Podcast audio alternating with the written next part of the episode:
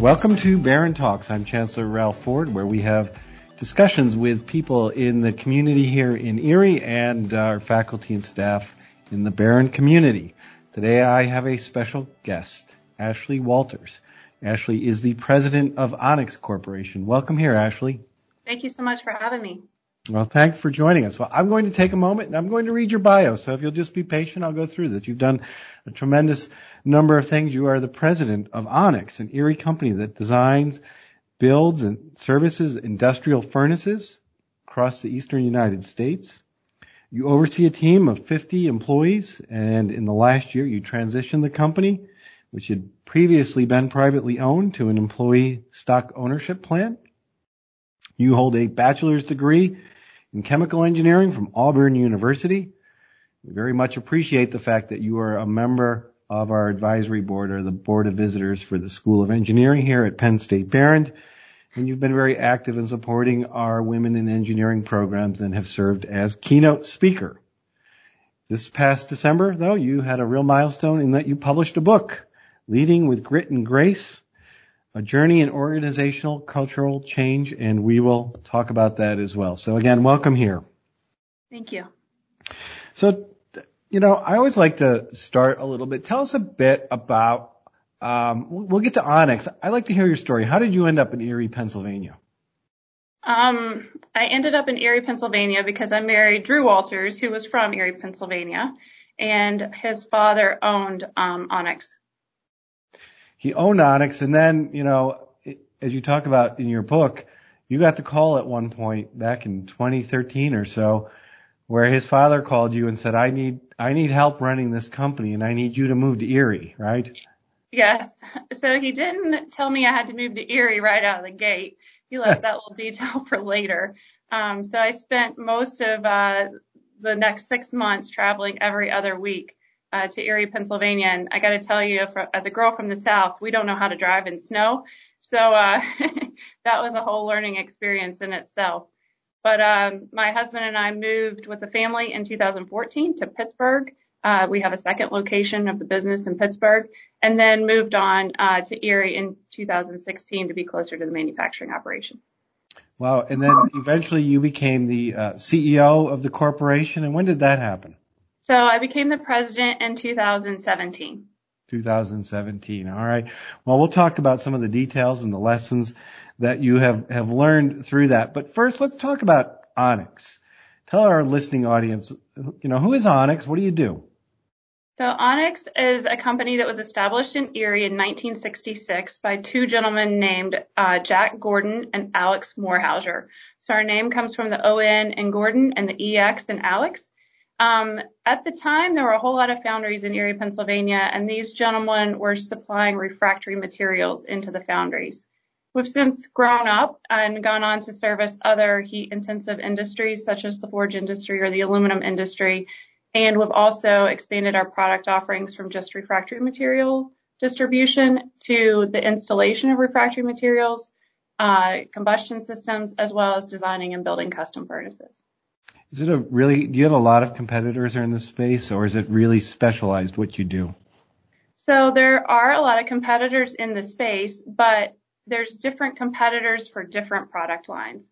We're the only uh, full service shop for industrial furnaces that I know of. Okay.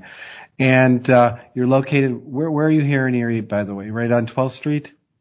We were over um, on Colonial Avenue, but our building burnt down in 2003. We had a lightning strike come in, and it was a really windy night, so sent the building straight up in flames. We moved across the street um, and stayed there until 2016 when we moved the operations um, over on Bacon and 10th Street, closer to Wabtec. Well, Erie's a, a natural fit for Onex, I assume, with all the foundries that we have here. So it's a good home base for, for the company. It is. There's a lot of foragers in the area as well. Um, and then the aluminum industry. So a lot of heat intensive processes in the area. Let's talk about this transition in 2013. So the company was, uh, was struggling and I mean, it must have been quite the surprise and honor for you to be, you know, for you to get the call from your father-in-law to say, you know, come here. What was happening to the business at that time? Yeah, so at the time, Drew was running the southern branch of the business. They had decided to expand that in 2002, and I had worked for the company in 2003 uh, as a technical sales rep. 2009, our first baby came six weeks early, and so I ended up being a stay-at-home mom to a two-year-old and a four-year-old. Um, wow. So I knew that the business was struggling. We had a gentleman come in um, to help us turn it around the issue was that he led with a very command and control style, and there was a lot of fear in the organization. So in 2013, uh, I had offered to implement an accounting system for the um, for the company, and he did not um, believe that we should implement a new accounting system. So he left the company, which led my father-in-law to um, bring me in as general manager. Now your, we'll talk about the cultural change, but your background is engineering. Yes. But here you were in a finance type role as well. How did that happen? Um, I didn't know uh, how hard it would be to implement an accounting system with an engineering degree. I see. um, but I can say I learned a lot about the business and the finances uh, very quickly. Well, it's always important, you know, the best, my experience, the best CEOs they understand the, the business, the product, but of course, you know, the finances and having a, a great, you know, CFO, I've always just found is a, is a tremendous asset. I find that here at Behrend. I find that, uh, to be the case in a lot of the companies that I work with as well. So if you've got that experience and your CEO, that feels like a winning combination to me. Well, now I have a great controller and I couldn't agree with you more. I was happy to give up that hat. well, so when you took over, there was the command and control approach. And how did you, you know, what, what was your first step? How did you start to transition it to what you espouse in your book about different leadership style and a different leadership approach? So I think the first thing was to note that I didn't know everything. I couldn't possibly know how the company was running and all the different processes. So I tried to learn as much as I could by asking curious questions. Um, that was first met with, I would say, just a little bit of resistance because they didn't know whether I was there to berate them for doing something wrong or whether I was just there to help make things better. Um, so I started by hanging out Think Outside the Box posters and I found a little award with a man sitting outside of a box and I recognized people as they brought uh, to our attention processes that could be improved. And that was really what started everybody having a conversation. Uh, we also implemented lean principles. Uh, value stream mapping was the very first thing that we did in the organization. And that really got everybody collaborating together and talking about the processes and talking about how we could improve. Um, and since then, we've gone on to do other lean uh, types of activities such as kata to teach problem solving. So you took it from this command and control to far more of a team-based approach. Would you, you so you threw the org chart out? Yeah, I would say that we um, are definitely a more democratic style uh, now. I really want to hear everybody's opinion and everybody's thoughts on the process. My dad was the one that um, gave me this idea and advice when I came out of engineering school. He told me just because I had an engineering degree didn't mean I knew anything. And uh-huh. I thought, that right. You know, thanks, Dad. Appreciate it. Um, he said, you need to go to the plant floor and be there with the personnel that are doing the work. They already know the solution to the problem that you have. And he said, just go and talk with them and be with them and ask their opinion. And he said that will get you so much further. And I really took that advice to heart uh, as we started the turnaround for Onex. And I assume that didn't happen overnight. I mean, it might feel like it, it, it did not, but I, I'm going to imagine that was a difficult process going in and talking to factory workers and those who'd been there for a long time who say, who is this person from the outside? You're also different. They're not accustomed to maybe a female CEO. I'm sure there were some bumps and bruises along the way. Uh, there definitely were, but it got to the point where they would tease me and tell me that every time I pulled on a string, I unraveled a whole sweater. So it, they were they were overall accepting, uh, knowing that I was trying to make things better, and uh, they gave me grace when I made mistakes. They gave you grace, and we want to talk about. You know, you've talked quite a bit in your book. Of, of course, that's the main theme of grit and grace. So why don't we just go there right now? Um, what, what do you mean? So start start with those two as being the fundamental uh, points of, of of your management style. So grit to me is something that my parents instilled in me. Um, we are a multi-generational manufacturing family, so determination, resilience, persistence, those were all things that we learned growing up. But they also instilled grace, and that's empathy and compassion for others. So from my childhood, grit and grace have always been a part of, you know, just who I am and, and how I live life.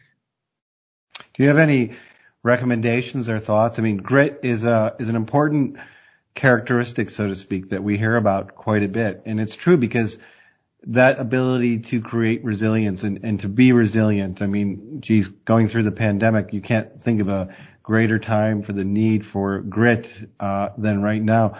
But I mean, thoughts as to how parents and school systems and the others develop that? Yeah, so for me, growing up and what I try to do with my kids is allow the children to have freedom to fail. And we also do this in our organization. So what that means is allow them to make their own choices and be there to support them when things don't go the way that they thought that they were going to do now, I don't allow my children to jump off the second story banister onto the couch. You know, we don't allow high risk uh, mm-hmm. failures. But each time you make, each time you fail, each time you have an experiment and it doesn't go the way that you thought it was going to is an opportunity for learning. Yeah, and there are a lot of different ways you can work with your kids to have them, you know, try things and fail. They don't all have to be, you know, physical, although certainly that's that that can be part of it as well. Uh, and with your employees, it takes a lot of patience sometimes too to really sit back and say, oh, that you know, uh, yeah, that didn't work. It may have cost us, but you know, then to get the team to figure out how to reflect on it and fix it, I, I find that's a real skill. It's really worked well for us. I would say, you know, a lot of people question like that freedom to fail because failure is not really allowed in the workplace in some instances. I would argue that failure and mistakes do happen in the workplaces and they're just hidden from you if you aren't making it a psychologically safe place for people to bring those failures forward so that you can address them and flush them out of the system. I mean, that's the whole idea behind, you know, you talked about lean and value stream mapping, isn't it? It's to get the teams to know what they're trying to achieve and they figure out all, you know, how to solve the problems. They have their work cells or whatever else it is, you know, that's relevant to your environment. Correct. And when they're involved, then they're also uh, more accountable too, right? When it was their idea. Yeah, absolutely. And even if you know it, sometimes you have to sit back and just, you know, and, and as you said, often you don't, but if you do, uh, you have to sit back and let others figure it out on their own sometimes. That, that's not always easy as a manager, as a leader. No, sometimes it's easier just to say, do it this way and move on, but it's a lot better for everyone if you allow people to think. Now with your children, you talked about your children and learning and you see them, uh, someday leading the business? Do you think it goes to the next generation? So I would love for them to work at Onex one day. Um, statistically, we have an issue. In the second generation, uh, 30% of family businesses are successful. But when you get to the third generation, only about 13% are successful. So while I would absolutely love for them to work at Onex one day, um, the statistics are uh, against us. They are, but that doesn't mean that without careful planning, that you know, if they're interested, I mean, first they have to be, and there's a whole lot that that goes into this. And I, I talk a bit because you know this is one of the things that interests us, particularly in this community, is that we like to keep the businesses here. We don't like to see them sold out to other companies that often will then turn around and sell them to another and before you know it, the value is lost. So it's of great importance that they stay here. And in fact, our School of Business is working very intently on family businesses and working with them in programming as well as some of like the Manufacturers Association. So there is an art to it. It's not easy, but the first step is your children have to even they've got to want to be in the business and they've got to uh, see that career path forward. So are they thinking of being an engineer? Is your husband an engineer? Yes, Drew's a mechanical engineer uh, from Auburn University. Currently, um, my kids are interested in design and engineering. One wants to be an aerospace engineer, and one wants to design shoes for Under Armour or Nike. Well, see, uh, by the way, we have a famous grad who, uh, she graduated from the plastics program and she designed shoes for Nike for a long time. So if you need an introduction, we'd be happy to, uh, to do that. She's really a fascinating person. Her name is, uh, Tiffany Beers. So, well, that's a long ways off. You've got a long way to go in uh, growing this company and seeing it be successful before you get there. Uh, but it's it's uh, it's a good part of the discussion. So let's uh, let's talk a little bit about during this pandemic. How has Onex fared during the pandemic? So the company has done really well during the pandemic. Um, we certainly had a few months that were very slow from a sales uh, perspective, but we were also able to push forward and get some things done around the plant or with the design teams that we wouldn't have, you know, maybe been able to accomplish um, without the pandemic. Um, however, a lot of things have changed. You can imagine from procedures and a policy standpoint, right? Um, mm-hmm. We were deemed essential manufacturing and uh, we did keep the doors open. We never shut the doors. You can also imagine that from a manufacturing standpoint, sometimes we're not always great with the newest, greatest, latest technology. Mm-hmm. Um, so we had a real learning curve as businesses were being closed and we had to transition to remote work. Um, so we've definitely been very busy from a procedures, policy, and technology standpoint this year. Well, like the rest of the world, you probably joined, we, we call it, you know, Zoom University, uh, or Zoom meetings. It's become so ubiquitous we don't even think, but it was, a, you know, less than a year ago. Last March, this was all new. Many of us knew about Zoom, but not everybody. It wasn't such a common term. Right. But you've got to get people the, you know, the technology, the equipment at home. And, uh, as we know, we're doing this interview. I like to do these interviews normally, by the way, in my office face to face, but uh, of course we're we're doing this uh, via Zoom. But also during the the pandemic, you made the transition to an employee owned program. I mean, how did that process go, and how what was the thinking behind that? Yeah, so in November 2019, I sat on a succession planning panel with the Northwest IRC, and Kevin McPhillips from the Pennsylvania Center of Employee Ownership was there to give one of the um, keynote addresses uh, on ESOP. And after the program was over, I went and I sat with Kevin and I said, you know, kind of gave him some background about Onex. And I said, do you think that this would be an option for us in the future? And he said, I think it would be an option for you now. And so we kind of started to dig into it. I came home, I told Drew about it, what I learned. And uh, he said, Ashley, you've got it all wrong. There's no way this isn't possible. And uh, so we watched every YouTube video we could find on it, which turns out there aren't that many it's not very known about in the business community as a potential uh, transition tool. Um, so we got with our bankers and our lawyers and, and figured out that it was an option for us. So in March of 2020, the, the week before the pandemic struck and all the businesses were closed, we mm-hmm. had invited our entire leadership team to come and sit and listen to Kevin McPhillips talk about what an ESOP was and what it would mean for Onex.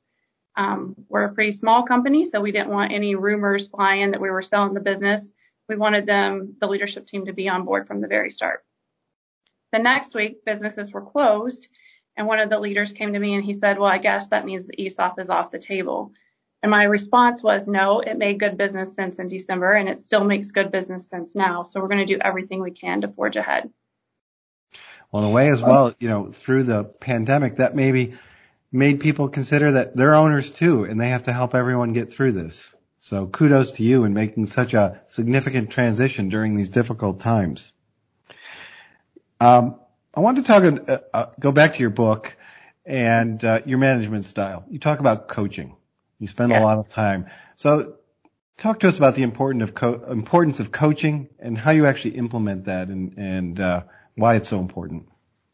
So we implemented every year I start with a wildly important goal. And I've start I started that in 2018.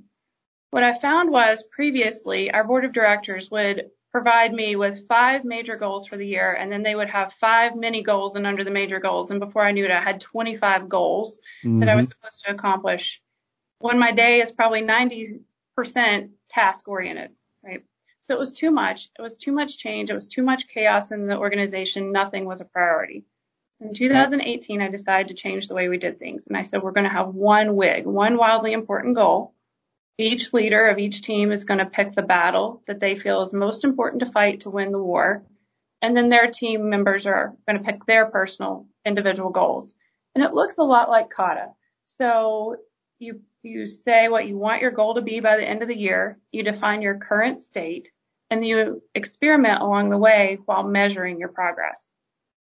And so that means that the, the leaders can check in with their team members and they can say what's going well, what's not going well. They can course correct. If we end up with a pandemic, we can really pivot and be more agile. And uh, what was your first, you know, can you can you say like what was your first big goal or can you give us an example? Yeah, so the first one was revenue growth. So 2018 was really focused on revenue growth. And you know, I wanted to to switch over as well to your passion and how you got involved with Penn State Behrend. And uh, I think it was first through our Women in Engineering program, and you're very passionate about supporting uh, women in engineering, women in manufacturing, and you're involved in some boards and national manufacturing programs as well. Yeah. Uh, so I started um, Melanie Ford asked me to come and speak for Women in Engineering, which is a recruitment day for high school students uh, at Penn State Behrend um, into their College of Engineering. Now I'll tell you what we we've been running that program for a long time, and the, there really is a tremendous amount of proof. I'm going to brag a little bit here as well, and, and thank you for being part of that. That it changes the minds of young women when they see uh, people like yourself, and we have many throughout the, the day, and we run this program multiple times throughout the year. It makes a big impact on them. Did you have a similar experience when you were younger? Uh, so my experience was a little bit different. Um, so I obviously am female, and I was really good in math and science. So I said to my mom one day, I'm going to go to college. I'm going to be a math and science teacher at the high school level. And she said, nope, we're not paying for you to go to college to be a teacher. And I said, wait, why not? You always say we need good teachers. And she goes, we do, but you wouldn't be a good one. you knew you, huh? you can tell my parents are full of tough love. Uh, so I said, okay, well, what do I do as a female that's good in math and science? What are my other options? And uh, it just happened that North Carolina State, their TAFE program, which is the Pulp and Paper Industries uh, Trade Association, was coming to my father's plant and putting on a presentation for chemical engineering with a focus in pulp and paper. And so we attended that event and I was, I believe, the only female there. I know, shocking. Um, and that is how I ended up on the chemical engineering pulp and paper path. Wow. Well, we're so happy that you're uh, not only involved there, you're involved with our our board of visitors and our we have a fairly new uh, director of the engineering school, Dr. Tim Kurzweg. So I know he's been uh, very keen on getting you involved in that board. Yes, it was great to be involved in that first meeting of the board of visitors. I learned a lot. Well, I'll tell you, it's uh, what we believe is a, a, long-term relationship. So we hope that you stay involved. We, you also hire our students and you, you sponsor projects here as well, don't you? I do. I hired two of your METs in the middle of the pandemic. you did? Yes. So they're now employee owners here at Onex. Well, I hope they're, we hope they're working out and, uh, doing well already. We, we do think that, you know, our graduates, we find that they're able to adapt well and, uh, I hope that's the case for you as well. They've been outstanding team members. They've jumped right in. Um, they've applied what they've learned in school. They're very hands-on. They're making us a better organization um, because you know they're more familiar with the new technology. You all have done a great job training them. Well, I'll tell you, then they come back and they can sponsor projects, and they're often willing to get involved with the uh, university as well. So it tends to be this nice virtuous cycle. Well, we're coming to the close of our time. And you know, it's is there anything that uh, you want to, that we've missed or that you'd like to add or talk about the future of Onex? Yeah, so I mean, Onex is here to stay. We're really excited to be an ESOP. Um, as you noted earlier, sometimes when you sell to a third party, um, they dismantle the the organization, and I know that's not true for all. Um, but you know, Onex is going to be here for generations to come. We're really excited that um, we have the employee owners who are all on board and proactively working to make this a better place. So we know our future is bright.